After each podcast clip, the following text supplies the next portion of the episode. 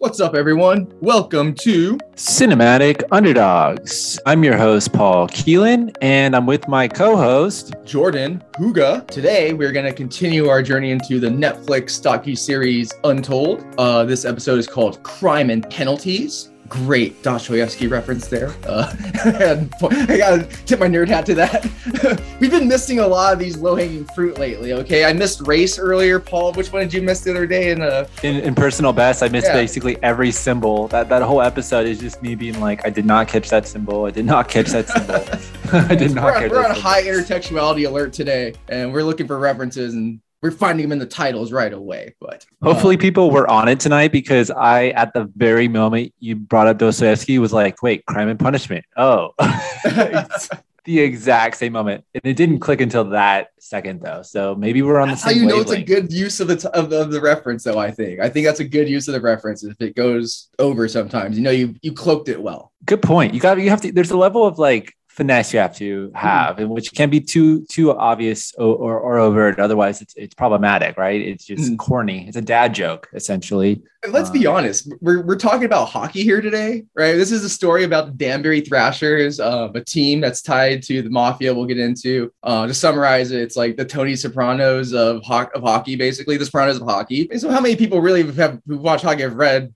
Crime and Punishment. I'm, I'm not so sure that's a, a commonly known book in hockey circles, but I think that's also what makes it work. It has a little finesse to it. Yeah, a little highbrow, lowbrow conflation yeah. going on there. I, I would doubt that AJ Galante has read Crime and Punishment. I did read actually that he went to college as he was helming the Danbury Thrashers. We'll get, uh, Thrashers. Oh, okay. We'll get into that. We'll get into that a little bit. Uh, but no, I think that's a good point. At the same time, you think of like the Russian mafia and you think of the American. Uh, well, that's what is it? The the KGB. Did I botch that? What, what's the acronym of the, Russian? Like their FBI. It's like they're FBI, but it's but they're all thugs. Um, so it's like they're really scary. So it's FBI, like our, but, FBI. Yeah, we true, some FBI true. agents in this in this documentary too. Um, we'll get into that a little later. There's a lot, and it's funny because when you just brought up what this was like, I thought of the FBI agent trying to describe it, and he described it as WWE meet Slapshot, and that's yes. a quote. That's a direct yeah. quote from an FBI agent. Uh, absolutely love that. This documentary from Untold, this episode specifically, is made for cinematic underdogs from yeah. start to finish. It's everything we're about. AJ is one of us. He's a fanatical acolyte of the Mighty Ducks yeah. trilogy. Um, he's almost a convert to it, you could say. Uh, he's like Banks. If Banks's dad was like a little corrupt, who knows? Maybe Banks's dad might have might have been like on the side doing some shit like this because he's never at the games. Who knows? But like he is. He's like Banks. He's got the he's got the bankroll and he's got good ideas. Uh, we'll get into like AJ here. Uh, just from some context, AJ is the son of Jimmy. Jimmy uh, Jimmy uh, Galante. If you do a uh, Google search on that, I'm sure you'll be able to find some very interesting stories on that. Um, but yeah, just just give some context. Basically, uh, Jimmy uh, runs the um, waste management department or waste management department, I should say, in Danbury in Connecticut. Um, those of us who are familiar with Sopranos, um, it's the same operation that Tony runs. Uh, they even mentioned in the documentary that possibly the Sopranos is based on this family. AJ is the son, is the son of Tony Soprano. AJ is very different than AJ Galante in this. AJ is more of a fuck up, and AJ Galante in this, he's very he's a visionary. I will say he's he is a showman. But yeah, so basically, what I'm getting at though is that uh, the the father gives the son, who's at the time 17 years old, a hockey team. Pretty much, he gives him a hockey team, and I, I want to get a little more to the background because I like the way he comes to the story of how he gets his son into hockey because it, it, goes very well with our episodes of the Mighty Ducks. Um, if you want to do a little flashback and go down our catalog, check out the episode where we talk about Mighty Ducks we talk about how it's an inspiration for both of us, I would say, to really pursue hockey in our youth as, as a hobby, as a, as a lifestyle. I mean, hockey, I know, is a big part of what defined my childhood. Um, and we see that with AJ captured through this great raw family footage through the classic um, well, handheld camera, it looks like, right? These homemade videos. Um, and we see him how he's, as he says, watching the Mighty Ducks, you know, introduced him to hockey. Um, we see how the father gave him uh, the sticks on Christmas, right? Um,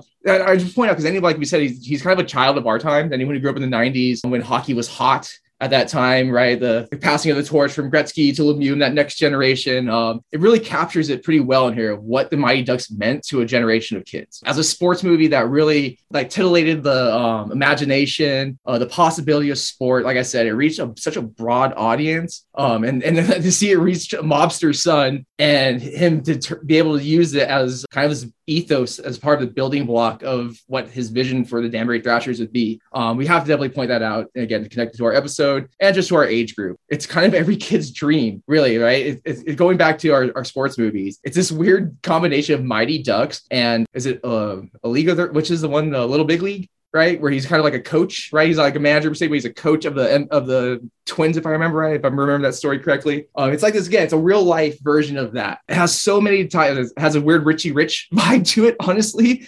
Um, if you remember Ricky, Richie Rich and the and the idea of having your own McDonald's, kid gets his own team. Uh, it's it's such a crazy fantasy played out in real life. And the way it happens is you have to see it to believe it is is the pitch around here. Yeah, this is totally you have to see it to believe it episode. You couldn't even write this up if you tried. This story is just balls to the walls, insane. Every talking head in this documentary is straight out of like a gangster flick in the best possible way. Mm-hmm. Or if they're not out of a gangster flick, they're just the greatest hockey personality of all time. I, I absolutely loved it. I love that you brought up, uh, you know, that AJ is a visionary, and in a funny way he is, and the way they start this is the best possible way. Uh, and it's of the commissioner of the UHL, Richard Brosal, and he's a character himself. I actually kind of love him. He's very endearing in his own right. He's like first the like curmudgeonly draconian UHL like enemy who's like trying to constantly crack the whip on on the thra- uh, the Trashers, and then he comes around, and by the time he comes around, you realize he's he's likely been handed a nice nice heavy envelope with some money because because there's no other real rationalization for why he comes around, but, but he, does. He says from his home in Vegas in the documentary. yeah, he says, he says, like over here now in Vegas. like, I mean, this is a person who's like you know in the first half talks about how they're disgraced to the league. They're they they're, they, they make it like a, a total sham. It's a three ring circus. I mean, they're the scum of the earth. I mean, these are directly quotes taken from his mouth. They're a cuckoo farm, um, and he's the you know the face of the league. He did, he did not like the Danbury Trashers, and and suddenly when he realizes that the uh, the lockout of the NHL is bringing them money, and the Trashers are the real reason why the money is coming in. He he suddenly says, "I get what AJ was doing. He was making the league good, right?" the only thing he he kind of uh, oddly and intentionally does here, strategically does, is the word good. He really means profitable. Let's be honest here. He doesn't mean it. He was making the league good. Uh, he was making it entertaining and profitable, which is awesome. I'm not against it. I'm just saying that's what he cared about. He cared about the dollar signs. But but no, uh, it starts off this documentary really. The, I remember at least the first like cognizant moment I always come back to when I think of this is of Richard Brassard, the UHL commissioner, saying that he's sitting in this meeting with Jimmy Galante, you know, the patriarch, the kingpin of the mafia, of the, of the trash mafia in Connecticut. In this meeting, learning that, you know, there's going to be this new team, this uh, expansion team. And then he learns that the GM of this team is is none other than a 17 year old kid, and he says suddenly this kid with a chain around his neck walks into the room and quote my jaw dropped to the floor. And so I'm thinking, okay, this is going to be a story about this total screw up, this this little wannabe Eminem gangster kid mm. who he totally has that 90s look a little bit, but he hmm. is awesome. He is so awesome. He's charismatic. He's he's articulate. He's ethically complex. Mm-hmm. Um, he's an entrepreneur. He's he's uh, self-deprecating in a very endearing way. I mean, AJ is just like a well-rounded individual. Mm-hmm. He defies your first impression in the best possible way, and I absolutely love that about him. And he's the centerpiece of this, no doubt. I mean, Jimmy too. His dad, kind of a father-dad story more than anything else. But uh, I think that the the real winner here is AJ. But there's so many winners. This is so great. Continuing with AJ, because like I like the way you mentioned the way the commissioner is like a framing device, but AJ's introduction is great because it's just him with a maniacal laugh, and it's you're supposed to not like him in the beginning let's be right, real, right? Like you said, but like, like interesting enough, um, he was on Spittin' Chiclets like when this came out, and he was even talking about how like he was like embarrassed about the clothes, but like I gotta give him credit, like all of us have that embarrassing clothing style, no matter what. Like mine would be like the emo big old Liberty spikes and my bangs looking like flock of seagulls or something like that. But like you know, I like that he he wore that time that persona and what that uh, look was for pretty well. And like the way it positioned like the growth of the mindset, like even from the first inter or first press conference we see him give, where it's like um it's like anyone who's ever given their first presentation for a class, he's doing all the classic, you know, twitching his shirt,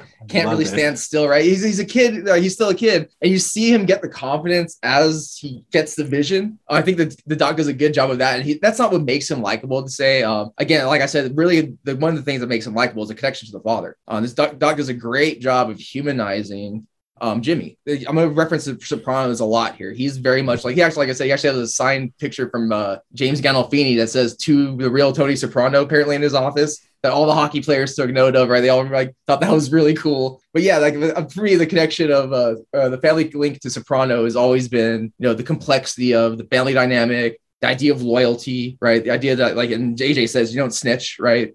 Is the value. And again, the value of that is so you can provide more for your family than you had, right? It's that immigrant dream that is with um, every immigrant culture, right? And that's something that's not really um, overtly talked about in terms of like his ethnicity, right? But it's tied in there with that with that story of where they're coming from, if, as I understand it. Um, so I like that kind of connotation, that, that connection to um, again that the, the what is really the American dream, right? When we when we look at There Will Be Blood and all these great epics of you know getting your hands dirty to create that generational wealth, right? That's that's another part of the story. Um, and it's very interesting the way it plays out because there's this interesting balancing act where we'll find the FBI just intervenes whenever Jimmy's up top right? And that's very interesting, right? We like we'll get these interesting details of the, uh, the they break down the complexity of the case and like the flaws of how. And again, very Sopranos. It comes down to someone talking too much on a fucking cell phone gives you the right to intercede, right? And really break it down. So if you're a fan of like you said, uh, mafia, um, those type of movies, or anything like The Wire, anything like that, this is one of those credible it gives credit gives credence to that to that genre uh, of them doing their research and and just that, that the fabric of that reality is, is really tied into this documentary really well without referencing the fictional too much which i appreciate right you don't want to have your whole thing be connected to the sopranos but even the FBI, I like how they frame when they're approaching him. It's post Sopranos is when we go into this one, right? Even the way they're framing, like they're framing the zeitgeist of how impactful the Sopranos was in a culture. And I love that it as you watch this, if you've watched Sopranos, you can see these connections to some characters on the show, possibly. You really get the idea of that, um, like I said, the loyalty, that machismo type of culture, and how that plays into the team dynamic is really interesting too. Uh, again, the loyalty is so complex in this, and it ties into the documentary of Malice in the Palace, like Stephen Jackson O'Neal, like again, the reason you stand up for your players in those moments of chaos and whatever, right? Having the back, having real loyalty. Um, who you got, you said who you go to in those moments of tension, either to hurt or defend, is very character defining and real right? And and, and we'll get we're getting them celebrated and handled very differently in these two documentaries. Like here is an entire organization built around the idea of celebrating quote unquote thugship, right? Um, or in the case of hockey, we call it the goon, right? It's, it has a different connotation. It can still be negative, but it's really it's not. If you're a hockey fan, let's be honest. Most most goons might wear that with pride to a certain degree. But I like the way it's captured in this, and it's just such a good juxtaposition for the conversation we had with Malice in the Palace. How it can be if it's marketed right, and if your commissioner, as you pointed out, is flexible enough and okay with it enough, right? It can be a profitable market. It can be alter like altering the league's identity for better or for worse the, the culpability of all is so interesting with the NBA and how this weird arbitrariness of behind the scenes judicialism and how it's how it's really just bullshit. it always just comes down to these to these dudes in the in the chair and you know who can make these final says, and it all comes down as we'll see to the dollar. Um, which I find fascinating with these first two uh, of this series. Yeah, that's always the invisible barometer, or the, the the really the moving factor of, of all these stories is the is money, right? It's it's it's the true impetus for most of these decisions as I early, early on called the commissioner out, right? In in how he was enemy number one of section 102 until he realized that he was his cash cash, you know, bag. And then suddenly he he's trying to appeal to section 102, which is the amazing amazing fan base that stands behind the opposing team's bench, right? With horns, slurs, slants, every single psychological piece of arsenal you can deploy mm-hmm. and use to your advantage to you know Give create context. as they said the team's owner goes down there with a camcorder and taunts the players in the penalty box like, I mean, like how like it's so outlandish and like genius, but like as a player, like what do you do with that? And then you know who the kid, who his father is, right? Like there's this, it's such a, a circus show dynamic, and like it's like like the way it's showed in the doc in the documentary, the way it's played. Yeah, I found it so fascinating the the way uh, AJ really really leveraged um, his role and his position and he made it like fun. like, I, like I gotta say, like I was just gonna throw out watching this documentary, man. One of my favorite things is going to minor league sports. We used to have like the Jethawks out in um, Lancaster. Um, I used to love watching. You had cheap seats, good food. You had to watch an entire game, and I would have loved to have minor league hockey. But imagine having this, like this show, as he said, the WWE, like in a season when there's a lockout, you got Brent Gretzky, right? That like that is such a circus and so like as a fan of sports, like I would love to be like in that town at that time. You know, that uniqueness and that raw energy and fantasy is so deserving of being told, right? Like that's that's one thing I gotta say when you watch this is you feel like you missed out. And like it's essentially a bunch of fucking brutal ass brawls that is not, you know, it's not what like fighting's all about in the NHL at all. It's about like go see blood. You know, you're just imagine being the team. Like I can imagine coming in Danbury, you have to play these guys and they just don't even want to play hockey. They want to fight you the whole time. And if you win the fight, you have to fight him again, or the next next guy who's called like the Nigerian Nightmare. Like I mean, I, like I love the, the names. It's so like uh, again, like we said, it's so larger than life. Like you know, Slapshot, like Mighty Ducks. It feel like you missed out on this on this great moment of underdog sports history. Really, yeah, like worldwide wrestling, right? Like yeah. WWE. And this is a kid who grew up with a dad who's able to get the Rock and uh, who else showed up to his birthday party? Chyna. Chyna, yeah, Chyna. If anybody who watched WWE in the '90s, he had like all of them there. Like Triple H, it looks like I think Shawn Michaels is in that picture too. Like he had DX at his uh at his birthday party. They later get John Cena at the the mm-hmm. arena, right? They play at. So I mean, this is the connection to Worldwide Wrestling go deep, and that AJ is unabashedly admits that that's basically what he's trying to do. He's trying to yeah. bring that energy, that spectacle, that theatricality into hockey. He wants it to be a show. He wants it to be entertainment. One funny slip of tongue I noticed I really latched onto was one of the FBI guys called the Danbury Trashers an entertainment venue. He called it. He didn't even call it a sports venue. It was an entertainment venue. It's a good point, right? Uh, yeah. Uh, that's what it truly was, first yeah. and foremost. And not only did these opposing teams who come in there get, you know, just bullied and beat up as if they were playing, you know, the, the famous Broad Street bullies not too far down on the northeast in, in Philadelphia, right? But they had to go into locker rooms that had no running water. Oh, yes. Paper towels for instead of towels, no goalie pads, right? Because of the great Tommy Papacello, right? Tommy T-Bone. T-Bone, right? One of the most outlandish, larger than life interviewees I've ever seen. Yeah. He's introduced with a soundbite perfectly perfectly dropped in and he says quote cocaine is a hell of a drug that's our first introduction to him after uh, being prefaced right we don't get introduced to him yet but we get prefaced with the fact that aj gets this guy because he is his middle school gym equipment teacher right or gym teacher right yeah middle is his middle school like hockey coach what is this guy doing? Like teaching kids? Like why is he even around kids in middle? The best part, he said he used to be known for drilling kids on the boards, like dumb, dumb, dummying them on the boards. They got a clip of him in the documentary, fucking nailing. That that's like '90s hockey though, man. I remember even when we used to play roller hockey, some of those adults would like beam us with like the fucking ship. Like you said, he captures like the time, and like you find out he, he actually was an equipment manager for a lot of minor league teams and stuff like that too. Uh, but to bring it back to your point though, like Tommy T-Bone, like you said, would like fuck with their equipment I wrote down some of the things he used to do. All right. So just imagine you're, you're you just drove from fucking California to Danbury, Connecticut, because you're a minor league team. You don't get to fly anywhere. You get shit unless you're on the fucking Trashers because they had fucking bomb accommodations because they got taken care of very well by Jimmy. He took great care of his fucking players, man. But yeah, anyways, imagine coming in there from from your fucking long ass bus ride and you get to go take the shower in the locker room. It's just cold water, right? They only have hot water and any of the faucets in there. Then you get out of your shower, you go to check your equipment, and it's gone. Like you can't find your gloves. You got one glove. You got missing skate. Like all your laces are gone. There's this great. Like, I've recommended a few times. Check it out. The Spittin' Chiclets podcast. He goes in detail, uh, AJ, of some of the stuff Tommy used to take from the teams, and like it's just so. Like he says, he said this mental warfare, warfare, man. Like you know, he tries to frame it as a general, but like it's the most nuanced, nuisance, pain in the ass things that could fuck up your pregame ritual, your mindset, all that. Like as I said, and all this before you play the team who's gonna drop the gloves. You know, as soon as the puck drops. Like it's so it's beyond unfair, it's beyond unsportsmanlike, but it fits again, it fits this team's goal, the purpose, the mentality, and like the idea of pushing boundaries, like how far you can push these boundaries. Like he was the, he was the only equipment manager ever get to get suspended, right, or whatever from the league. The equipment manager, right? How when do you hear that?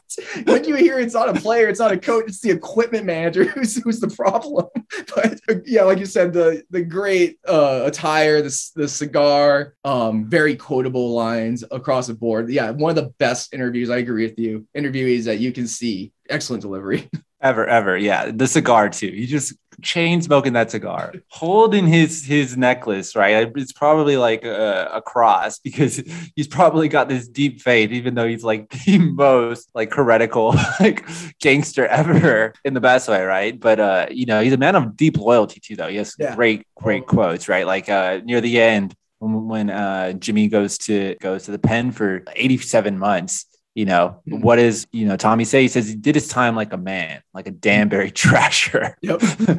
which is such a great comparison to the player sitting in the penalty box, right? There's no comparison for the length of time, but it's like you do your time, right? Yeah. You're, you're a bully, you recognize it. And what I loved about this too is how uninhibited they are in, in disclosing that they know what they are. They're self aware. They are the goons. They are the, the trashers. You know, they're the scum, right? The, and they, they have this motif, this leitmotif, right? It's like it's all working together. And it just builds and builds with the perfect associations and and uh, it really makes them likable it's it's what an underdog is they're an ensemble of outcasts ex-convicts rejects bullies and heels right and they are just an eclectic bunch that you can't help but to root for, even though you know they're the bad guys, right? Uh-huh. And, you know, sometimes the bad guys are just worth rooting for. And here they are absolutely worth rooting for from start to finish. Oh yeah. They're and like the Tarantino characters, man. You know what I mean? Like, like I love our intro. Sorry to cut you off. Our intro to Wingfield. Wingfield is like the enforcer of enforcers. I mean, we're going to talk about a team of enforcers, but Wingfield's introduction is he beat up four prison guards, and AJ's like, I need him, right? That is like classic hockey story, right? There's always the bouncer who dummied X amount of patrons. You know, there's always how do you get your enforcement? That is a great story of you know the guy, the legend, right? And I love the way it goes down. Like it's the documentary does a really great job, really quickly of showing the sacrifice of his body, all from his hockey fights, not just who knows his other fights, but he goes through how he lost his finger, uh, all the surgeries, 300 some stitches, broken clavicle, fibula, like he breaks his ankle in the game, right, with that dirty slew foot incident, right? He is a fucking warrior, right? I mean, when you think about Ice Guardian, I don't even, I gotta watch it again. I don't know if he was in that, but like they should have an edited version to tell his story because his, his is, again, like when you see his first going back to, you said like loyalty and like the large in life thing, like he gets a call. Like when you talk about getting the fight, like getting the call to get a fight, it's usually a tap on the shoulder from the coach who doesn't say it, but you know you're supposed to do. He gets a call on his cell phone from the top from fucking Jimmy and you know, the coach hands him a cell phone, and Jimmy says, "When the puck drops, you drop your gloves." Just like a, like you said, just like the enforcer, he goes and does it. But like he says, "Who am I going to fight? I don't know who I'm going to fight, but someone's going to get it." He goes and like the raw footage of him looking like you know, just like a dog, like the dead eyes. They call. They have. There's a part where they, in the first game of the season, you know, they're calling out their names, and everyone's cheering, and he's just staring down who he's gonna kill. I don't even think he heard his name, to be honest. Like it's the moment when everyone else is like, "Yeah, fucking, we're gonna play our first game the season." This fool just looking down who he's going to kill, and the worst part is, of course, the guy tells him to fuck off. It's like the worst thing you can say in that situation when a guy asks you to fight in a hockey game. But yeah, and then you see the you see the mismatches. The other thing I'm like, it's not, it's not spoken, but you see this is just a team of mismatches. Like these guys were beating up star players, they're beat up enforcers, like you see these fights, they're just one sided. Like these are beat downs on beat downs. Like we like we're talking about Malice in the Palace. We're talking like in that like three, four punch. Some of those punches don't even connect. Like the guy who got knocked out might not even really been knocked out from what we see. Like, you know, it's very questionable. Like the most the, the, the craziest part, obviously, Palace is when the fucking chair hits that old guy. Right. That's when the chaos gets really like, you know, scary. But even that, man, you look at what fucking Wingfield did to some of those guys or the Nigerian nightmare when he fucking defended Wingfield, Wingfield after he broke his eight. He tried to fight the whole bench and probably beat up like the three of them on his way out. Like, I mean, it yeah. that is very good hockey fight footage, very good sports footage. But again, the narrative arc of it and what it represents to be a teammate and enforcer, a you know competitor. It's so entwined and just really ex- uh, expressed very well in that in that first game and like his redemption fight. Like I said, it really complicates, like we said, the celebration of violence, like we like you said, Section 102. I can imagine what those fans would have been like, like the shit they might have been slinging both verbally and physically, and the way it can be, you know, kind of like harnessed differently, you know, perpetuated with the right narrative. It can be um, untouchable almost. And it's so interesting because just the narrative, like I said, like Wingfield was going to kill dudes after that. And then, you know, like I said, Nigerian might where that fight is it's next level. But like I said, very, very raw footage though. This is some comparing to the Malice in the Palace, this is it's like we said, it's very orchestrated with some music and there's some tensional pulling and some directional orchestration going on. But what you're seeing is very like very visceral. Um, and yeah, it's it's a it's a good watch. Yeah, yeah, and it's so uh, tethered to our sports movies, right? We have the antics that we saw in the Mighty Ducks three movies, especially, right? When it's just pranks and pranks and pranks from one team to the other, right? We get the pranks here, right? Mm-hmm. Uh, we have the sort of sentimentality from Goon, where they have these fights, and uh, you know, it's it's the the images are kind of like startling but the the narrative is sentimental right deeply sentimental the music uh, you know, you have Tommy T Bone saying uh, he's talking about the, the fight you just talked about at length, right? Where mm-hmm. Elzinger breaks Brad Wingfield's leg, snaps it like a pretzel rod, as AJ says, and it takes him forever to get back. He's asked by Jimmy if if he wants, you know, to do something about it because they find his address. But I'm glad, I'm so glad that Brad took the higher road. It was like, no, I'll take care of it on the ice, right? And, you know, he gets back. And I love AJ describes the moment because the TV, the local TV station that's playing the UHL game, cuts out, right? I love that fact. Why did it cut out? Maybe they knew what was coming, right? And uh-huh. maybe they purposely cut the feed. They didn't even bring that up, but they probably cut the feed. So all we have of this footage is AJ, who always had his camcorder and the raw footage of AJ's camcorder. And he gives a play by play, right? We don't ever get to see the broadcaster give a play by play. But AJ says it was like a shark gliding towards its prey and then he bites cross check to the face. And then you get it and you get the shot after of the the referees kind of like brushing up the like blood splattered ice. Yeah. and you get uh jimmy saying you know this was actually from a different one from when the first major fight in the stadium that it was this like beautiful thing that transformed. And we knew we had something. We knew we captured magic in a bottle basically is what they're saying. I'm, I'm paraphrasing not uh, quoting word for word but uh, you know they understand their gimmick they understand their pull and they they played it masterfully for the short you know duration that they had until the fbi steps in which is why this is such an amazing story we have the fbi going on we have the perfect in- industry, right? That this mafia works in, which is trash, right? It's blue collar, down and out, marginalized, dirty work, right? We have a, a team that represents all of these things. And then they garner a fan base that is largely, as we see, especially at the end when they have a reunion in that bar, it's a dive bar. Those guys are rough and tumble you know, dudes like mm-hmm. construction workers and trash workers who were in that section 102. We don't get to meet too many of the fans, but we have one couple. I don't know if she has like cerebral palsy or some something. She's in a wheelchair. She's amazing. She's one of the fans and, and her and her uh, husband, I, I assume. And um, we just get that like these are people that aren't, you know, normally you know accepted into many circles in life right mm-hmm. they're a little rough around the edges or have like disabilities or handicaps and they found purpose in this team uh, so much purpose that that guy is going to be buried he says in his will in his Danbury trashers jersey yeah. i mean that is great and then we had this heartwarming little story about uh, his wheelchaired wife is go- is now a goalie for a team. That was mm-hmm. amazing. She's a goalie on a wheelchair. Uh, just so awesome. And I, I love that. I love that underdog feel of like, you know, it's not just about the antics on the ice or even off the ice. It's also about like the camaraderie, the community of this band of, of oddballs and misfits and outcasts and pariahs coming together to celebrate their weirdness in this environment. And for a little bit of time, they actually get like the limelight. And that's just a great fun too to see them on Sports Center to see the the media footage. Uh, it's hilarious that they they bought the team and started the team on April 1st, and so everyone has a joke like it was not an April Fool's joke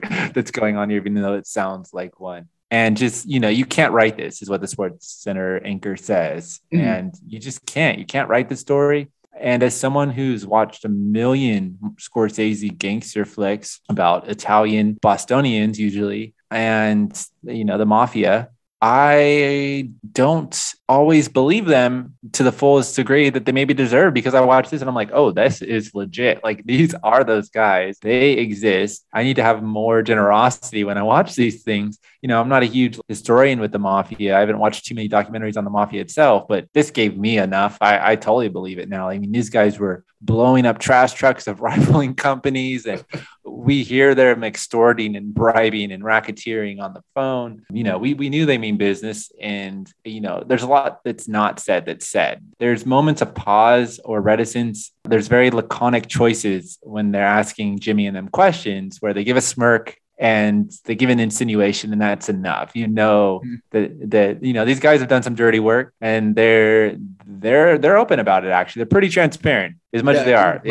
they're not going to like, um, you know, incriminate themselves, but but they, they let, they let you know what what's going on without saying it explicitly. And I, I love that again. I said that in the Malice of the Palace. I said it's about this one. I love about this Untold series, and I think it should be called Unfiltered because every one of these, if it has one thing that amazes me each time, it has people who have muddied, stained histories and past, completely candid on camera, talking about the things they've done. Right, and it's just phenomenal that they get getting these people to openly admit and brag and just extrapolate on on all of the nitty gritty things they did. If whether it's like even just disclosing, as Brad does, you know, every time that Jimmy came in and dropped a duffel bag of money at his foot. Like, I, normally, people don't even bring that up because they say even ten years, twenty years on, you don't want the FBI knocking on your door, right? Because we know that's dirty money. But we are getting this on film, and I absolutely love it. Um, so yes, every interview is hilarious. Uh, the people who brought that actually actually up were hilarious too. The twin brothers oh, yeah. constantly one of them's interrupting them, right? And you can tell that they have this like I don't know this perfect sibling back and forth tit for tat that, that just spot on i mean this is this is this is it this is hilarious documentary one of the best of the of the year uh, in uh, or of any docu series i've seen in a long time just of pure entertainment value this thing it's yeah. off the charts. Just like you said, uh, the character ties to like the hockey movies we watch are still in this documentary. Like there's this great part because I mean these are real people, but like you just mentioned with the brothers, every hockey movie we've gone over like from Slapshot as the twin brothers, you know, Mighty Ducks as Jesse and uh, what's his name, uh, brothers in the first one, right? It's such a trope of real hockey, like the Sedins and you know whatever the Lemieux, and then to put it like it, for AJ to find that right, like he's as he says to see that connection, like he had this eye, and I love when you get like uh, what's his name, One Eyed Willie, he gets his second chance to like you know he never played in the NHL, but you know he still has the skills to be a scorer, right? And to be, a great positional player. And he has the protection of these great enforcers around him. Like that's such a, brilliant move again by AJ. I think brings in. I love the first signings Gretzky was Brent Gretzky's Wayne Gretzky's brother. He was in the shadow. I remember I have a Brent Gretzky uh, trading card somewhere that's how I found out Wayne Gretzky had a brother was through like an upper deck card pack. Um, so like I love I love that like again like that marksmanship, that coyness, playing with the Gretzky name, knowing it's going to be you know Brent and he's going to get that news coverage. Again, the, the way it connects to Mighty Ducks, him looking for those characters, even like you said through video games and Google, which was new at the time. Him trying to find his analytics is what led him to these people. I love that. I love that connection, like just playing video games and like very like you said in that in that context, him being 17 year old but being very productive with it like I said, the documentary does such a good job of showing AJ's transformation from, you know, son who inherits this to son who like takes the reins with it you know, eventually loses it, but eventually goes out on his own. And he, as you see at the end of the documentary, he uh, runs like a boxing gym, it looks like. And you still see that kind of entrepreneurial spirit and him being that successor. Uh, the, the way it wraps up, it's it's a good full circle, very like humanizing, which you don't get from, like you said, from the first scene we get it's going to be i feel like it's going to be more of a cat and dog kind of chase thing going on between the commissioner and aj And it synthesizes so unexpectedly by the time you get to the end when you find out that the commissioner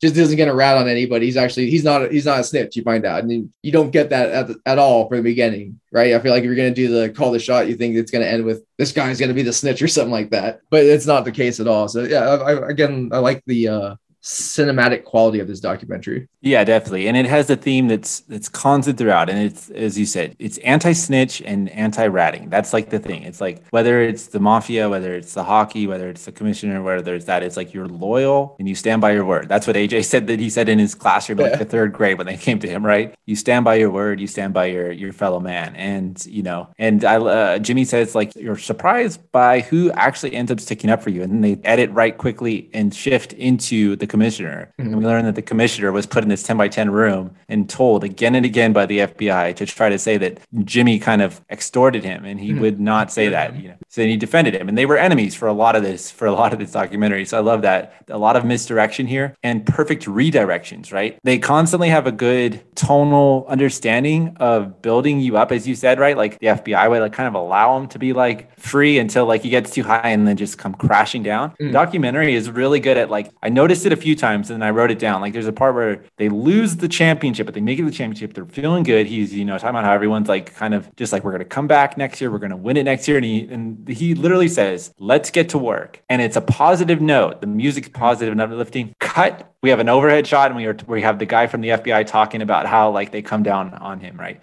They mm-hmm. constantly do that. They constantly pull the rug from our feet, and like every time we they start to get like somewhere, like we get this great redirection, and it's just great like narrative drama. It's, it's just really well edited. Every uh, piece of old footage fits what they're talking about so well. That's so hard to do. They, they complement the uh, sound bites of the talking heads with images that really portray what they're talking about. They must have spent hours digging through these old archival films and VHSs and camcorder footage to get like the perfect shots to really convey whether it's like someone talking about how they were depressed for a little period, right? There's the, the part where AJ talks. He talks to Dago's first in jail when he's in eighth grade for a year, right? And he says he had to be the man of the house. I was bummed out. They pull an image from his graduation and you could see the depression in his eyes. Mm-hmm. I love that. Like, this is a very, very immaculately edited documentary. It's so well done. And so, just on that level, on the technical level and the directorial level, I was truly, truly impressed from from start to finish. And as you said, I love that AJ's arc, even at the end, is really interesting, right? We have the father goes to jail. He owns up, right? He he mans up, as uh, Tommy T Bone says, right? You can't you, you can't be a bully and then uh, you know not face the music when the time comes, right?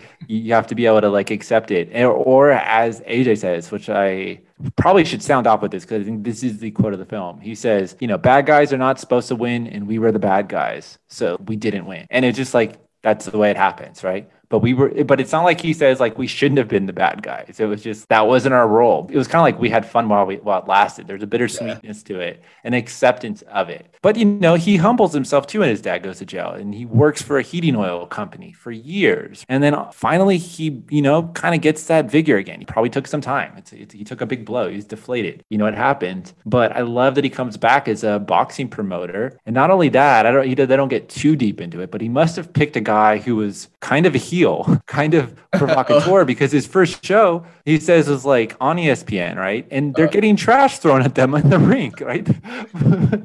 and he, he, says it was like the fight of the year. I mean, it was. It's just you can't write this stuff. It's just too great. Yeah, I can't recommend this to the audience enough. I mean, it's about a mafioso who's indicted with 17 counts of everything you can name. It's about a team of of misfits who stand behind their coach every every step of the way, and uh, you know, it's about a father and son relationship, right? And The father doesn't sell out his son at any moment. He goes to jail for 87 months, as I said, because he he quotes, you know, the sin of thy father should not be passed down on the son. He he's someone who who has integrity in his own right. He has his blemishes, and he's you know he's a thug and a bully. if you want to throw that term out in his own rights, right? Because we heard those phone calls. The dude's a thug, so there's no sugarcoating that. But like you know, and within that tradition, he he sticks by his ethical framework to a T. And you know, it is what it is. So I think I've covered pretty much everything I wanted to say. I mean, we just went zip fast. I mean, we love it. I'll start. I won't even pass it on uh, in our underdog overrated binary. I can't not call this anything but an underdog. You have to see this. It's off the wall, off the charts, crazy, and uh, it's filled with characters you will not forget anytime soon. Go check this out on Netflix tonight. So, what did you think? Overrated or underdog? I concur with you. E- easy one on this one. Completely underdog. And like I like I said, going through it, it has all those underdog notes like we discussed, and it really plays off it very well. And like as I said, as a viewer, um, it took me in directions I wasn't anticipating based on that brief Netflix description, which is very important. Those Netflix descriptions, yeah, it was a very enticing description, and where it went was surprising. And like I said, has a lot of heart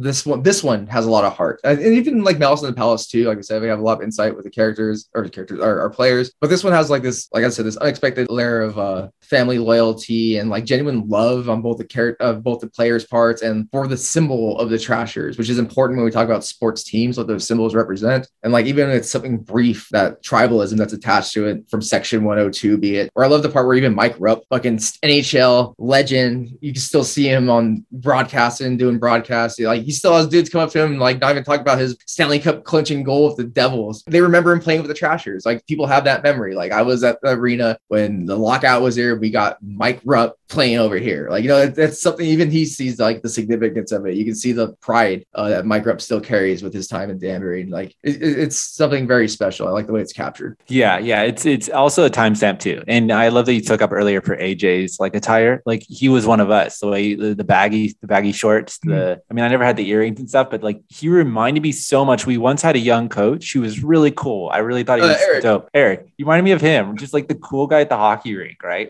Kind of like the shaved head. I mean, I I literally like dug his style, even though like it's very funny and passe today, of course, right? Everything that was like late 90s, early 2000s yeah. is funny and passe today. But no, I, I even love that about him. Um, oh, yeah. Really relatable. remember our, our hockey pants when you play roller hockey were giant ass, baggy, like like JNCO jeans pretty much. They weren't jeans was term, but that's what they were like modeled after because you put all your pants under and look like you fucking were gonna break dance while you played hockey. But that was like the cool thing, right? You tuck your jersey in and it had its own style that you look back at and you, and you laugh.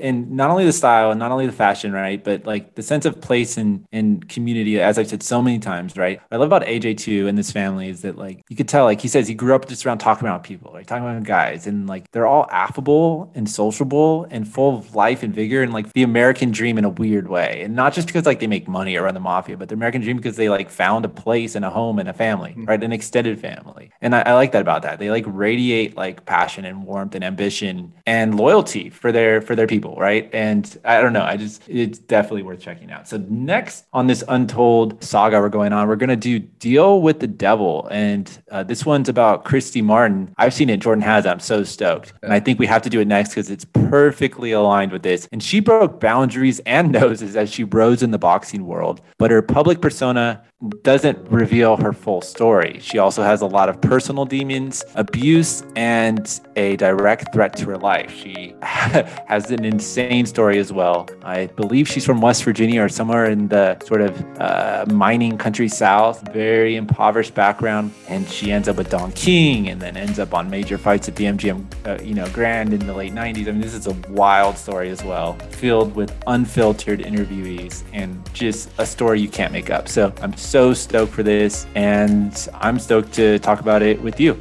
Until next time, everyone, thanks for listening and peace.